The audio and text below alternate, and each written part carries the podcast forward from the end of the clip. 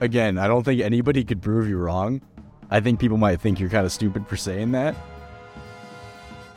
All right, welcome to another episode of Theater Cleaners. Today we're going to be talking about Fritz Lang's breakout sound movie M. It's uh German.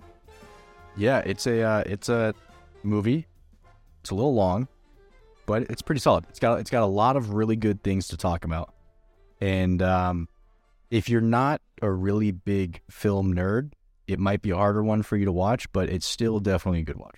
Oh, it's a good watch. I mean, having seen it for probably the second or third time now, it's one of those that's always good to go back to and just kind of like learn things that you probably weren't picking up on on your first watches. And like, especially if you're someone like me who was in film school, just kind of taking naps in the back of the theater. Yeah. I kind of missed a lot on this one, and it's really good to go back and kind of gauge it. But there's so many different things that you can see have been like uh, grown upon and are introduced and are very relevant and consistent in today's film, in modern film. Yeah, definitely. I think my favorite part about this whole uh, film was that there's no dub, so you No? have to watch it with subtitles. Yeah, you have to watch it with subtitles. I mean, I know you've given me flack in the past for watching things either dubbed or, you know, just with the subtitles. And, like, you know, it does take away from what the movie was meant to be a little bit. And I'll give you that. But, like, at a certain point, I would watch it dubbed just so I don't have to constantly be reading the screen. Like, sometimes I like to get up and make popcorn when I watch because, you know, movies and popcorn, it's a little hand in hand because, you know, us theater cleaners, we're, we're pretty used to picking up popcorn. Yeah, do you eat any of that or just just toss it? Uh, it depends how fresh. Yeah.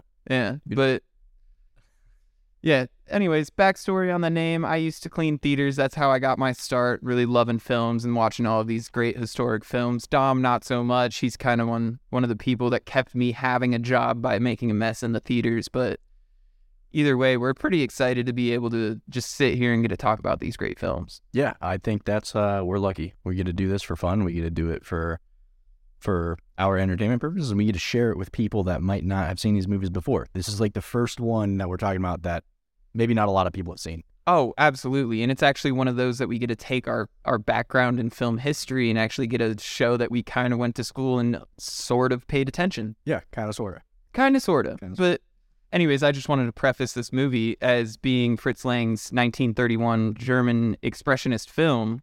And it was originally released to be one of the first German talkies that came out in that era. And actually, during the production of it, it was such an expensive movie that it almost uh, bankrupted the UFA, which was the Germans' major film studio.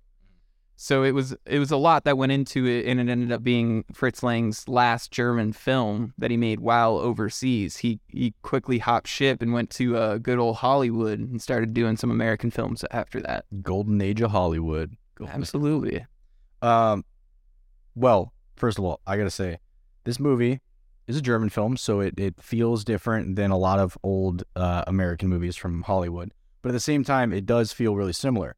It's kind of at a weird crossing point, like you were saying, where there was going from silent films to talkies. Uh, and a lot of talkies early on were movies that were just they were they were actually just musicals.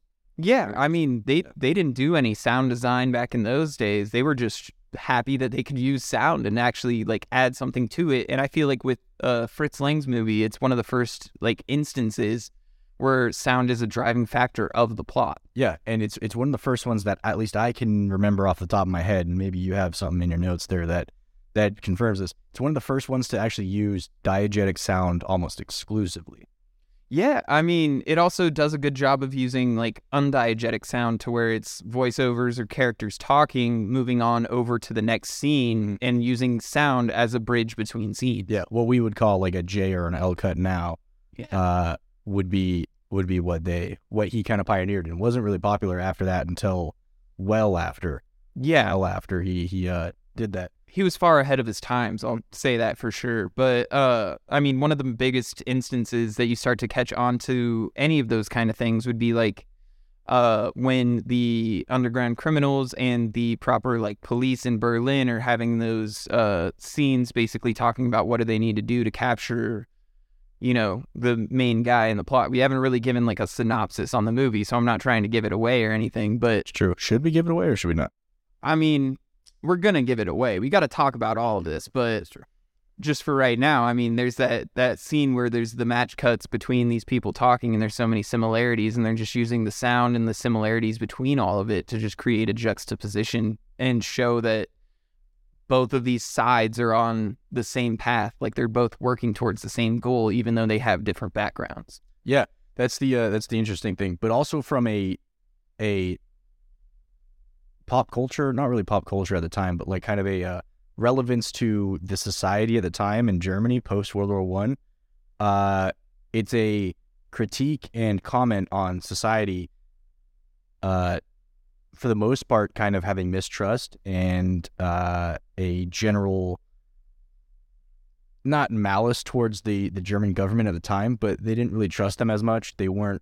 They didn't really think they could provide what they needed, which was in this situation finding the serial killer of children, right? Um, and this was a really interesting way to see that it was a comment on that in the society at the time. So you have the criminals using the information from normal people to help them find the criminal, and they end up finding the murderer, right? Mm-hmm. But then you see the police, like one of the police guys, one of the main chiefs or something. I can't, I don't know exactly his role. No, it was really hard to distinguish like what roles belong to certain people. You kind of pick it up. They're really subtle with it, especially at the start of the film, but eventually you kind of get a grasp, at least on the general terms of like which group do you belong to. Yeah, but the big honcho police guy in that scene that you're talking about, where they kind of cut back and forth between the criminals and the and the police uh, having a meeting about their their plans to capture him. Like I was saying, the criminals were willing to use uh, the citizens' information, normal people's information, but the main big honcho cop guy was like, "That's like horrible. Why would I ever listen to what a normal person would have to say?" And that's just a, it's a, it's interesting to see like a time capsule of how society was at that time Oh, for absolutely. the German culture Yeah. because they were really mistrustful and really uh, had a distaste for the German government at the time. Uh, compared to now, maybe we wouldn't see that same kind of scene played out in that same way because it's not necessarily the exact same social comments today. Well, that's one of the things that I love about like going in and studying film history is it it, it literally is, is it's a it's a time portal into like worlds and different eras of life that like we never would have gotten to live being born in the late 90s. Like you can go back and you can watch like a Lumiere brothers film and you're seeing something shot in the 1800s and you get to see how people are actually wearing cuz back then they weren't doing props or anything like that. It was just raw. And like that's one of the best things about seeing that. And then I just wanted to transition and give like a brief summary as to what this movie M is Yeah. and is about. So basically, the movie is about a uh, serial killer who like kidnaps children, kills them, whatever, and the city's super not down for that as they should be. So then the police basically put out a dragnet starting to search for all of these people, and that kind of starts fucking up all the criminals what they're trying to do, all the pickpockets, all the gamblers, all those people, they're getting their shit disrupted because the police keep coming in and doing these searches. So then the criminals decide that they're going to go and find this murderer themselves. So then there's both the police and the criminals all working towards the same goal, trying to find this this murderer, kidnapper, super messed up kind of guy. Yeah.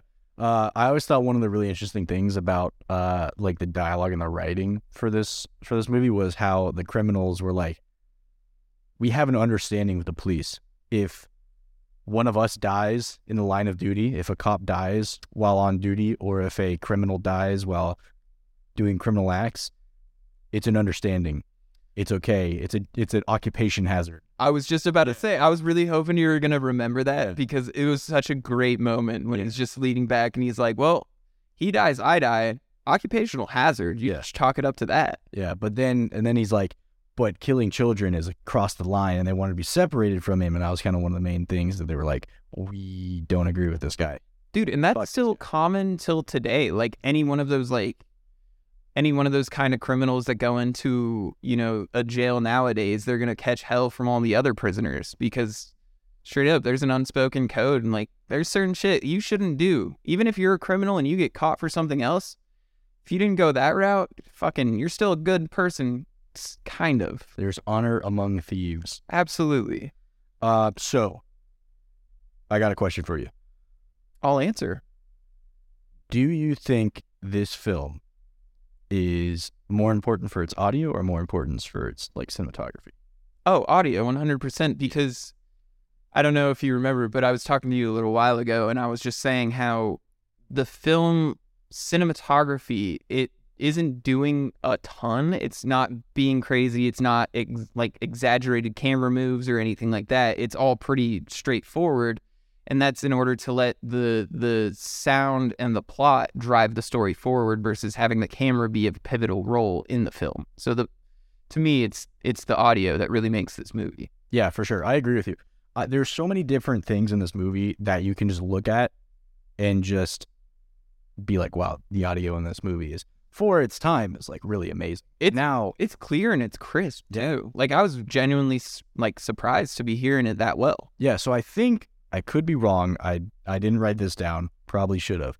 But I'm pretty sure this was the like you were saying the first German sound movie. But there were talkies before that in the US for like a few years though. Mm-hmm. This is this is like a little little later on into the the talkies time just yeah. not for the German film movement though, because they were right behind Hollywood. It's one of the first real instances in like that era where Europe is behind the curve. Because mm-hmm. for so long, all of like the major European countries, they were all like top notch, cream of the crop on the film market. And then it took so long for the US to really catch up and then start to break away yeah. and become its own major area for getting film done. Yeah. Coming on that right before we hop back into the audio part is because of World War One and World War Two, really propelled the U.S. and Hollywood into being the big movie uh, titans that well, they were. Before yeah, that, you, like you were saying, it was like France. It was you know how hard it would be to be trying to film a film a shoot on a like soundstage while you're getting them like bombarded. Like, well, yeah. Obviously, we got a little bit of a break during those wars to kind of go off and you know. I was talking more about like the economic situations after World War. Well, yeah, their economics are you know yeah. kind of shit, but like also studios had to shut down for war. Yeah, that's true. Um, so during the time, the U.S. had time to catch back up and even surpass uh, Europe in filmmaking at that time, and uh, this is just an example of Europe, specifically Germany, finally getting their chance to advance their their uh, art in film, and the technology is better, so it's clear. The audio is pretty clear. There are some points it's like, wow, that mixing is horrible, and that kind of hurts your ears a couple of times. Uh, there's just like some whistling parts is kind of rough to listen to. Oh, like just, when they're messing with the machines. It's just old audio, you know what I mean? It's, it really is. And honest to God, if you haven't watched this movie yet, I would just pause this whole podcast, go watch it, and then hop back in. Yeah, you got, sure we got more details we want to talk about. We're not trying to give anything away, but also we're gonna we, give it. Away. We're gonna give it away. Yeah. It's just too good to not talk about. Definitely. Um, but this was finally the first time for Germany, at least. I, I'm not going to comment on the rest of Europe at this time because I didn't really do much research coming up to this, other than just Germany was. You could you could see where the art form was starting to change, and they were and Lang was making decisions and experimenting with how audio works in movies because they hadn't done that before. This was his first audio. This was his first talkie. This is his first audio introduced movie. And you can still see his silent film techniques and things happening in this talkie because oh, they yeah. hadn't fully developed it yet, right? So one of the big things is he uses silence in this movie a lot. See, I actually had a note that I wrote down about this, and it's the the sound is such like a driving factor for the plot in this that when the sound cuts out, you know you have to pay attention. Mm-hmm. Like for a lot of the for a lot of like any movie really once talkies are really a thing, it's like you can kind of hap haphazardly pay attention and like the that's what's good is when you know there's a good filmmaker, they know how to keep someone's attention or even if they've lost it, they know how to bring it back. And I think with Lang like using the sound to his advantage and cutting it out, it really lets you know, like, hey, you need to be paid, paying attention because something is visually stunning, like, is about to go down. Yeah. So he, in his experiments with sound, we really see that he was getting to do, he was he was messing and trying things out that other people hadn't done yet. So, mm-hmm. uh, that's always interesting to see. Versus, um, versus his silent films, uh uh, Metropolis. Mm-hmm. Uh, another big movie. Well, massive. I I know one hundred percent. It's gonna be on our on the queue at Yeah. some point. We'll save what I was gonna say for that for when we do that episode Honestly, because you know I mean, yeah, if if people have a good memory, they'll probably not forget that because it's a.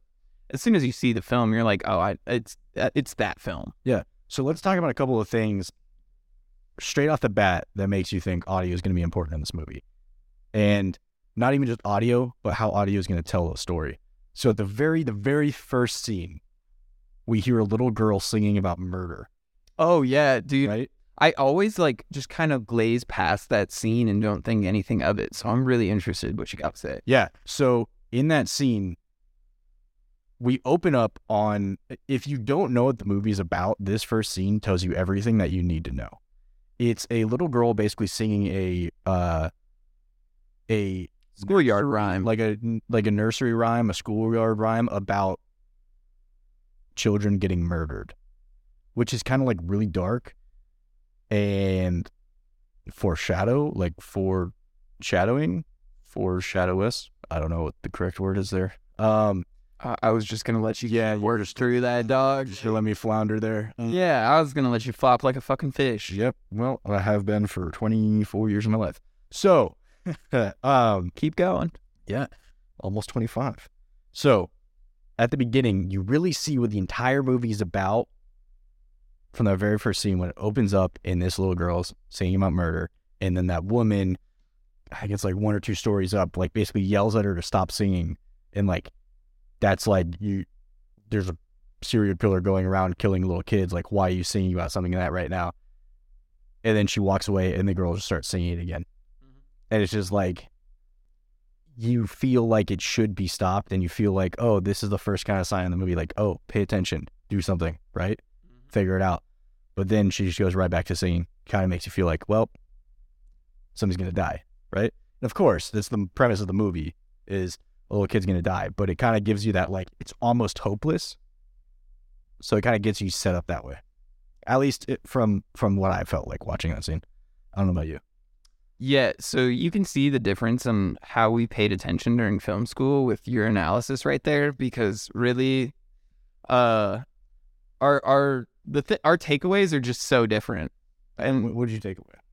well, one thing I had written down, it's not even to do with like the initial part of the scene or anything like that, but dude, there are so many people that are smoking, and I guess that's co- or like relevant to how the times were. Yeah. But like, there's so much haze that's filling up in these rooms, and it's it's back to when I was talking about the sound bridge between um the like criminals and the police officers is in both rooms there's like six or seven people just fucking toking up on their good old like hand rolled cigarettes or cigars or whatever and it's just creating so much haze in the room and i didn't i i don't know why it took me so long to pick up on that but that's such a constant theme throughout all of film history is like people were just generally smoking on set and then they were just like smoking within the scene and it just created like a natural haze. Because i was on a shoot the other day to where you know you're not really ever to, like supposed to be smoking while you're on the set anymore so we had to bring in a haze machine and it was just like we still use the same kind of effect of like having haze within a room but it was like they were doing it nonchalantly because all of their actors probably just wanted to have a smoke versus now it's intentional because the look of that was so great even back then that it's still relevant So are you saying that you think the reason why we use haze and like smoke diffusion in a lot of scenes now is because back in the golden age of Hollywood and and early filmmaking, people just smoked a lot, so they gave that like really nice kind of essentially soft that soft look. Essentially, yeah, that's exactly what I'm saying. And it could be a hot take and it could be totally wrong, but I, I want someone to prove me wrong.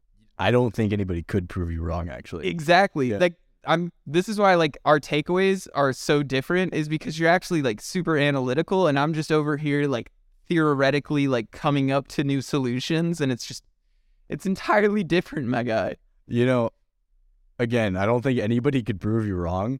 I think people might think you're kind of stupid for saying that. Hey, well I will take this moment right now to tell you if you can prove me wrong, I will give you so much credit. But if you just want to pick a fight to fight, I'll fight all fucking day. Uh, for legal reasons, he will not fight all day. I won't fight anybody No, I definitely. physically. I definitely don't think anybody can prove you wrong. Like I really don't think there's a way to prove you wrong on that. Like, yeah, it just seems like a natural like route that it would have taken. Yeah. Anyways, back to M. Sorry, it was a relevant point to the movie, and I just wanted to go off on that little I like- tangent I- because I think it's a cool thing to explore. Is how how much in current film have we taken away from all of these old historical films that are just like the main staple like oh that's something new that they started doing and we took it away like the sound bridge and like the L cuts and all of that like you were saying like that's something that's an easy takeaway from what we've gotten from these historical films but I feel like there's so much more that's like lingering behind that that's not necessarily technical but it's also something that's consistent Definitely. I, yeah. Um, there are so many things like you're saying you could take away from old movies, and I think one of them in this film that I don't know if they're specifically using it from this movie, but a lot of films are starting to do now is that silence, right? That Mhm. lack of sound, because for a long time, sound was just added in to fill space, kind of without without thinking about it. Yeah. And now you'll see some movies that are using that lack of sound, that quiet oh yeah sure to tell the story to to really kind of hit at your heartstrings Well, and that's just popping in my mind real quick is 1883 the very beginning the first episode the intro when she's just talking and it's just her voiceover with the black screen and then it like kind of comes in it uses that silence in like a really dramatic way like is it just a voiceover but then it slowly really reveals that it's like her inner monologue in like a diegetic situation Yeah. Yeah. Yeah. I was thinking more like horror movies and jump scares, but yeah, you're pretty right on that. Well, yeah, no. Obviously, you can use silence in horror movies to great effect. Yeah, I mean, Great. it's used in so much, and there's so many different instances that you can use it. I was just very surprised you picked 1883 for your reference. I was just, I just watched it the other day, so I was thinking about it. Oh, okay, fair enough. It's a Yeah. good show. You know, I have recency biased, very bad. Like, I will say, "What's my favorite movie?" Well, it's one I watched recently that I liked, and that's my favorite movie for a little while until I think of another one. Oh, this will tarnish my credibility in all forms, but my favorite movie of all time is Happy Gilmore. And I know you were just saying no, how no. you so much don't like Ben Stiller, like Adam Sandler movies, just because they're not up to your up to snuff for you. Well, no, he's making me look like an asshole. That's the whole point, y'all. Um, no, I just like a really good. I like a drama. I like dramedy. I like dramatic movies. I mean, dramatic's always great, but sometimes you just gotta have a laugh and then just enjoy like the mid-level cinema because, like, honest to God, when I got into this industry, that's that's where I was shooting for. Yeah, I wanted to make bad movies for Happy Madison. That was like my dream job. you just want to make people happy. Yeah, straight up. I'm In- a nihilist. like a- and I want to have my worldview reaffirmed with films. I'm just kidding. I don't really care. I just think they're more interesting to watch. But that's an opinion, and that's why film exists, is because we can have differing opinions, Mhm. and nobody's really right. No, honest God. you are definitely wrong. I'm just kidding. Okay, so we're gonna take a little break and have a fist fight outside. If I come back with a black eye, you better look at Todd because he's probably gonna be worse. So moving on, what are some interesting moments in this movie that you think propel it to the status that it is? Um, one of the bigger things that I kept picking up on is its use of like hard shadows. Is it it really like hits you with the hard shadows to like kind of a shield from revealing the killer really early on in the film, but it also just goes to like kind of highlight so many different aspects and it's like one of the few moments where there's actually planning. Well, I mean all of the cinematography is planned, but it's like it actually has like a useful meaning to it. Um but I mean, there's just like I don't know. If I'm gonna be honest, this isn't one of my favorite movies ever. It's it's definitely influential and it has a lot that you can really take away from it. But from like a strictly like a viewer point, it's just kind of like it didn't hold my uh, attention all that well, and that's why I'm very thankful for the way it used sound because it it drawed my attention back constantly. So I was able to pick up on a lot of what's going on Yeah, it can drag at moments, but it's still definitely worth a watch, even if it's not your favorite. Oh, absolutely. I mean, one of the things that's like pretty uh, impressive is just the amount of characters that are within this and how quick uh, Lang's cutting between everybody and he's not lingering on anything too long because, once again, he's letting the sound more or less drive the story. And so he's just using any of, or not any, but a lot of the camera movements, a lot of the actual cinematography is just filler to let the story progress. And like have you be looking at something while the sound and the the plot kind of grows and takes hold.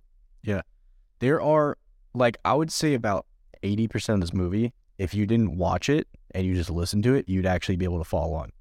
Obviously, you wouldn't really understand the dialogue if you didn't speak German, but the way it tells the story, like you're saying earlier, is with audio.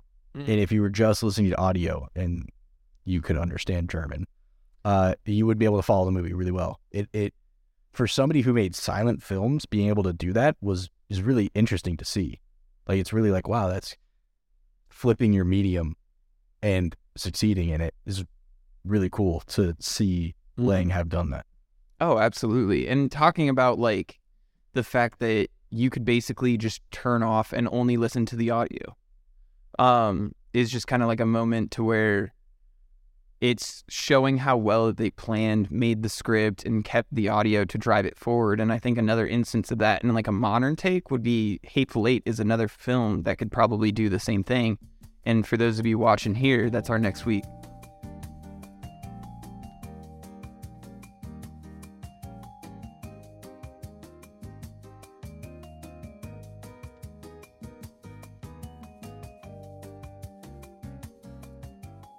All right, welcome back from our 10 1 break, sponsored by 12 Midnight.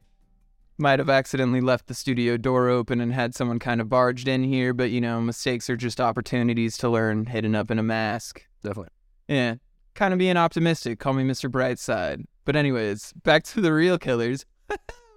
uh, we're gonna turn back to Fritz Lang's M and start talking about the the real murderer that they're trying to hunt down throughout this because he gave a killer performance. He really did. He really did. Uh, his name was what was the actor's name? Peter Laurel, Laura. I don't know. Bro, I I would have to give a shit to look that one up. So this guy was an old actor, probably definitely dead. Definitely dead by now. Not probably, definitely. Yeah, I mean, he looked like he was at his peak well-being, which also didn't look great back in like 1931. So I think this is his first big screen performance, and he delivered he did very well. Also, his eyes immediately, like the first moment he goes on screen, his eyes give him away of like, you're the most shady guy in here because he has those Steve Buscemi eyes. Buscemi? Buscemi? Whatever. Buscemi. Yeah. They have his kind of eyes to where they're just like popping out of his head, and you're just like, dude, it looks like if you clenched a poop too hard, those things would pop out. Always, always back to the with you. Dude, I don't, I don't know. I'm, I love toilet humor. I'm sorry. dude. It's natural. Uh, uh, uh, so his performance is actually really amazing, and his character is supposed to be like a tormented person that like has inner demons that he like can't fight, and that's like his Yeah. argument why he kills people, right? I mean, that's his whole plea in the in the final scene. Yeah, but when he gives that when when he's looking in the window of that shop and then sees the little girl in the reflection, his performance in that is the creepiest, best thing I've ever seen in my life. It's like he goes from a normal person to dropping his soul and it's gone. Like I don't know if you know what I'm talking about.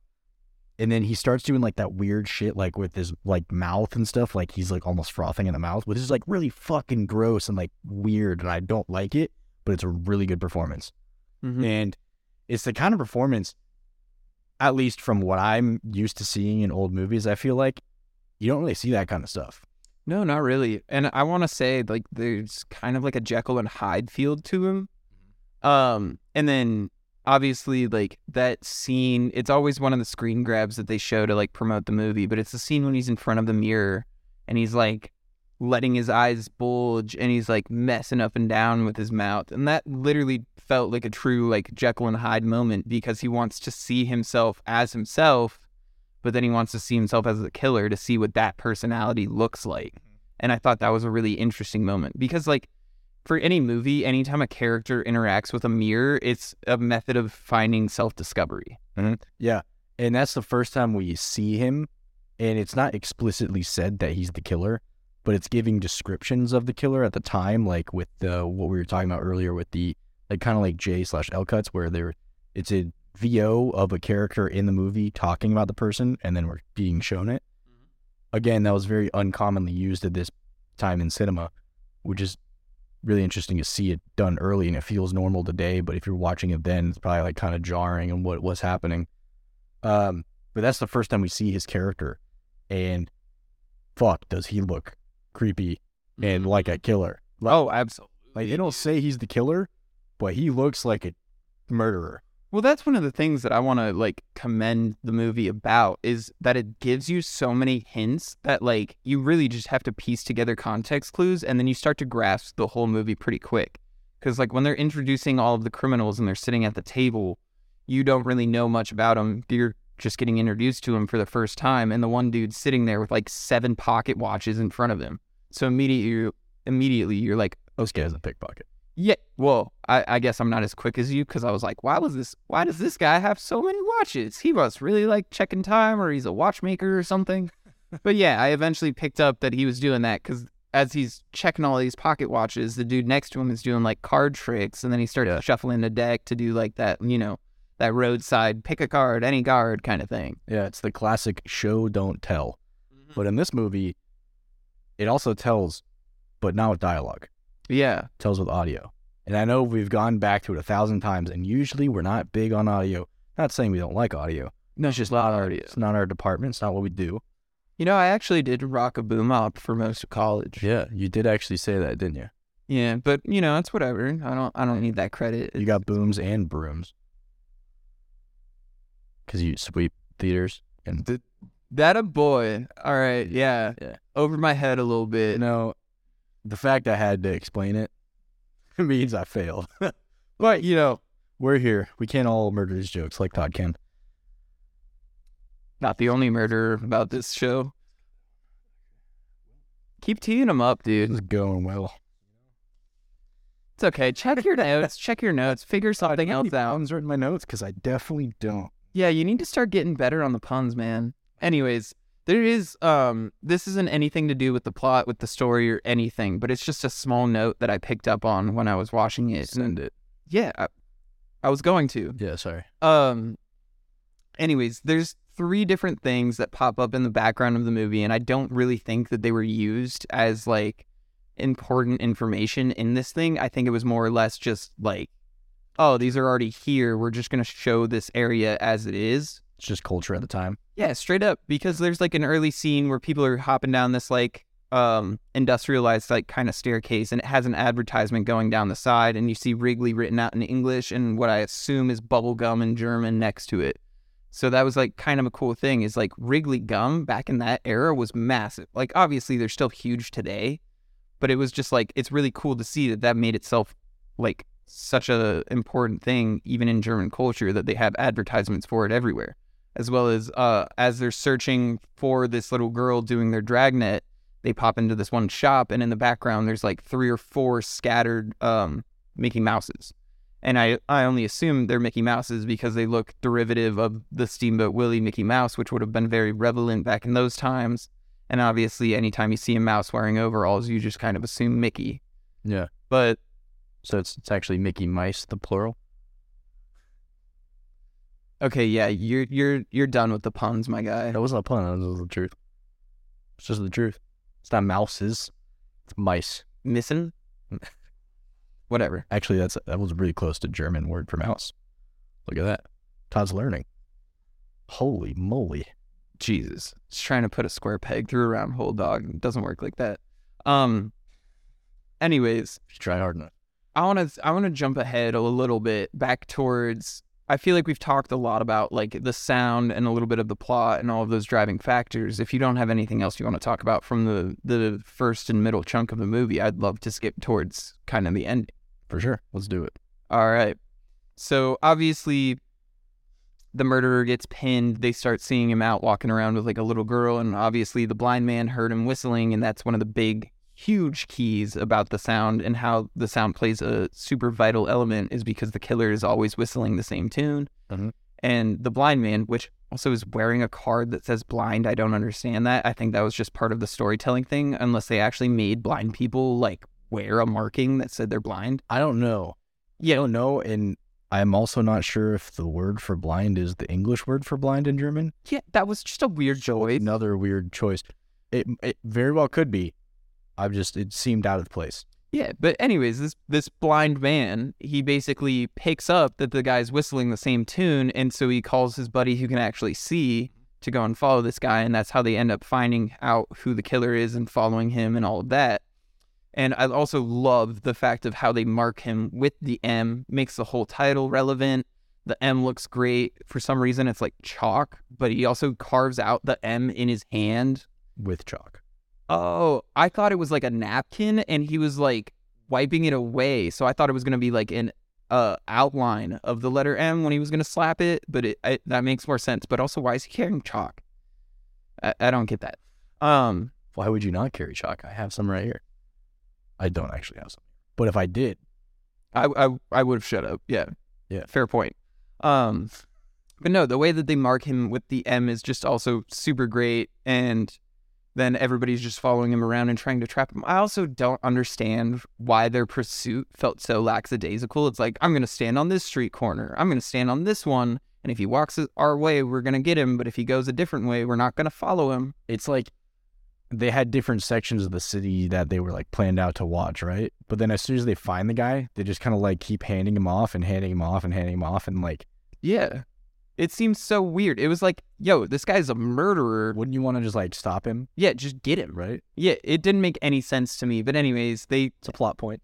yeah, they end up capturing him, slapping him up in some building somewhere, and then the criminals actually come in and, and take care of this. I love how it turns into a heist movie for It- like, it does. like for like 10 minutes, it turns into a heist movie. I know, and it was actually a very entertaining heist. Yeah. I, I'm not gonna lie, that was one of my favorite scenes within the whole film. Yeah. It seems random as fuck. Mm-hmm. Love it. I love it. It's so random. It's just Yeah. like, why is this a heist now?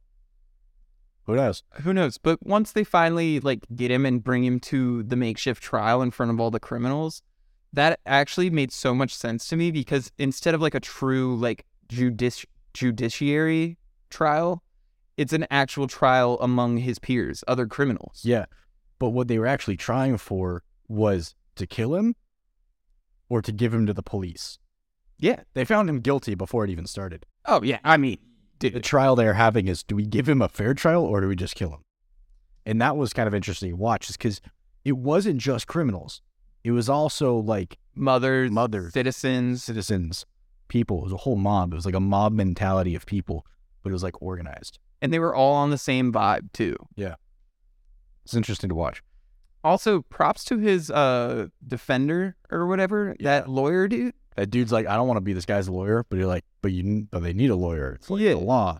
Yeah, like, like it's like fake law. So like, did he really need a lawyer? But then that guy like goes up and obviously it's, it's a script, so it's not like what he said was like thought on his own. But I know, but it was a good moment. performance and and the it was like a solid. It was solid. It was like watching this guy defend somebody who he knows is a criminal, who he doesn't care anything about, but he's giving him that fair chance because it's the right thing to do.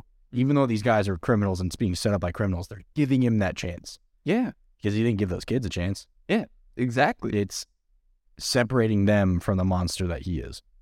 It's pretty. It's pretty interesting to watch.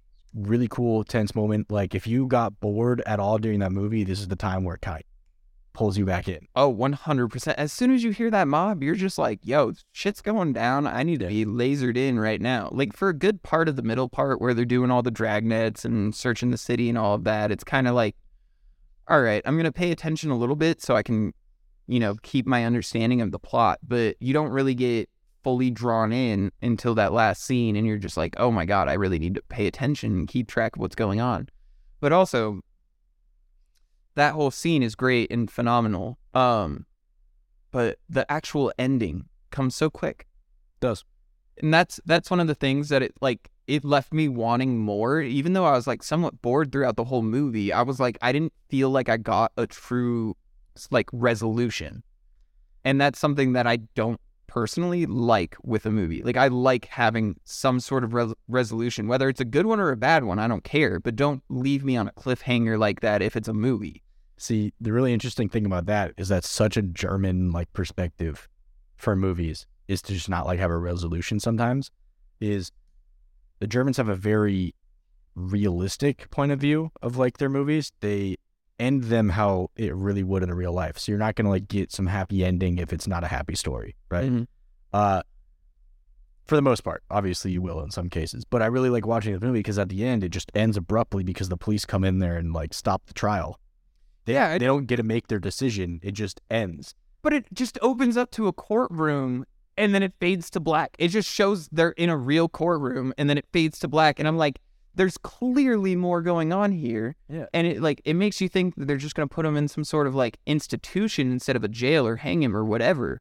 And it's like that's sort of a form of resolution. Like you can ins- assume what's going to happen, but it's not that like true sense of like this whole situation's been resolved. I mean, I might be reading into it too much, but I kind of see it as the resolution for the people, the criminals, the people who captured the people in that court in the the criminal courtroom, right? So the the made up one is they were starting an end and it stopped and their resolution was they don't get control over it anymore. So why would we watch it? Why would we watch the end of that when the resolution that we were looking forward to was the mob mentality, the criminals deciding his fate when they don't get to choose it. Why do we care about watching what happens with the law? That makes sense. I don't know. I get It's that. an that's, interesting That's actually right? a good take. I really like that. so that. the movie ends because our investment in it is over. Kind Wow, that makes that makes a lot of sense actually. Yeah. Or like you were saying very early on, maybe they just ran out of budget and they didn't have time shooting anymore. Fair enough. Yeah. Maybe. Any any of these things can happen. It's also why I always wish it's I could just get myself to like time travel and hop on these sets from time to time back in the day just to see the difference. Definitely. Um, I mean, in the end, this movie is sometimes a little slow to watch. It's a black and white old movie in a foreign language. It is maybe ticks every box for somebody not to want to watch it for those reasons. Um, but from our experience, it's not your favorite movie. It's not my favorite movie, but we both definitely agree it's still a movie to watch. Absolutely. If I don't know, from my personal experience, you're not going to love every movie, you're not going to enjoy every movie, but every movie does have something that it can teach you or something that you can take away from it. And I think this is one of those movies that has a lot you can really take away, and it's always something that's really good to help drive film forward in the future. Is even then, like film's come a long way since then, but going back and watching something like that, it gives you ideas for different things that you can do that might not be happening now. And it's that's just how film builds upon its itself. Like nothing is truly original at this point. You can always do new things, but at the end of the day, you're you're taking some sort of your process from a, a movie or something that's been done before. And it's just how do you take that and make it better that keeps driving film forward. Definitely. Take it and make it your own. Straight up, yeah.